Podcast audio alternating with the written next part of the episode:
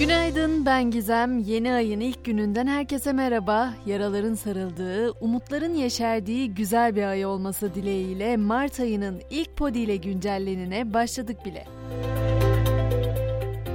Yaşanan deprem felaketinde açıklanan son verilere göre hayatını kaybedenlerin sayısı 45.089'a yükseldi.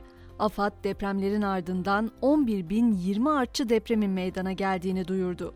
Dün Osmaniye'de 4,1, Kahramanmaraş'ta 4,5 ve 4,1, Kayseri'de de 4,4 büyüklüğünde depremler meydana geldi. Yine akşam saatlerinde Kayseri'nin İncesu ilçesi de 4,4 büyüklüğünde bir depremle sallandı. Adıyaman'da ise enkaz altından 62. saatte çıkarılan ancak iki bacağını kaybeden ve bir süredir Ankara'da tedavi gören 12 yaşındaki Cihan Emir Parlak hayatını kaybetti. Galatasaraylı olduğu öğrenilen Parlak'ı Tanju Çolak ziyaret etmişti. Yaşanan depremlerin ardından havayolu şirketlerinin başlattığı ücretsiz tahliye uçuşları da dün akşam itibariyle sona erdi. Türk Hava Yolları 6-28 Şubat arasında gerçekleştirdiği toplam 2395 ücretsiz seferle 430.233 afetzede vatandaşın bölgeden tahliyesini sağladı. Evini taşımak isteyen depremzede yardımlarına ilişkin de yeni açıklamalar var. Cumhurbaşkanı Erdoğan evini taşıyacak depremzedelere 15 bin lira taşınma yardımının ödenmeye başladığını duyurdu. Tabi taşıma yardımı ödenmeye başlasa da vatandaşların gittikleri illerde ev bulması neredeyse imkansızlaştı. Konut satış ve kiralama bedellerinde son 20 günde ciddi artışlar yaşandığının tespit edilmesi üzerine Ankara ve Diyarbakır'da savcılıklar harekete geçti. Cumhuriyet Başsavcılıklarınca fahiş artış yapan ev sahipleri tespit edilmeye başlandı. Hazır yargı koridorlarında gezinirken Kızılay'ın çadırları satması olayı ile ilgili de gelişmeler var. Onu da aktarayım. Türkiye Barolar Birliği Kızılay yöneticileri hakkında güveni kötüye kullandıkları gerekçesiyle suç duyurusunda bulundu.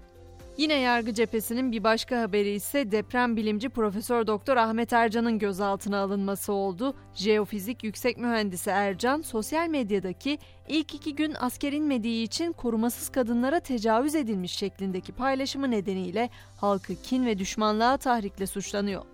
Eğitim başlığına geçecek olursak ÖSYM depremlerin ardından OHAL kapsamına alınan illerin sınav koordinatörleriyle değerlendirme toplantısı yaptı. ÖSYM sınav takvimindeki en yakın sınav Nisan ayı başında gerçekleştirilecek Milli Savunma Üniversitesi sınavı. Bu sınavla ilgili Mart ayı başında ek başvuru alınacak.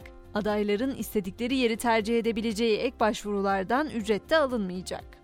Ve son olarak 11 ilde yıkıma neden olan depremler sınır komşumuz Suriye'yi de etkilemişti. Ülkede deprem yıkımları bir yana salgın hastalıklar da can almaya devam ediyor. Depremlerin ardından bölgede başlayan kolera salgınında 22 kişinin hayatını kaybettiği açıklandı. Deprem başlığından son gelişmeleri böyle özetlemiş olalım ve geçelim gündemin diğer sıcak gelişmelerine. Meclis Genel Kurulu'nda görüşülen emeklilikte yaşa takılanlar yani EYT düzenlemesi 395 oyla kabul edildi. Düzenlemeden ilk etapta 2 milyon 250 bin kişinin yararlanması bekleniyor. Başvuru süreci ise düzenlemenin resmi gazetede yayımlanmasının ardından başlayacak. Dünya gündeminin belki de en çok konuşulan haberi ise Rusya lideri Putin'in START anlaşmasını askıya alan yasayı imzalamış olması. Rusya ile ABD arasındaki anlaşma kıtalar arası nükleer füze kabiliyetlerini dizginlemeyi amaçlıyordu. Putin ayrıca Rusya'yı Avrupa Konseyi'nin uluslararası anlaşmalarından da çekti. Tüm bunlar yaşanırken bir görmediğimiz uzaylılar kalmıştı diyorduk ki neredeyse o da olmak üzere Rusya St. Petersburg üzerinde süzülen bir UFO'nun görülmesinin ardından hava sahasını kapattı ve savaş uçaklarını havalandırdı. Teyit edilmemiş farklı haberler cismin bir insansız hava aracı olduğuna işaret etti. Ancak bir gazeteci benzer görüntülerin Kuzey Kafkasya ve Belograd'da da görüldüğünü söyledi. UFO nedeniyle kapatılan Pulkovo Uluslararası Havalimanı da akşam saatlerinde uçuşlara tekrar açıldı. Spor dünyasına geçmeden önce son haberim ise Çin'den. Çin'de uzun mesafeli ilişkiler için mucize öpüşme cihazı icat edildi. Söz konusu alet partnerinizin dudak ısısını, basıncını ve hareketlerini eş zamanlı olarak ileterek onu gerçekten öpüyormuşsunuz gibi hissettiriyor.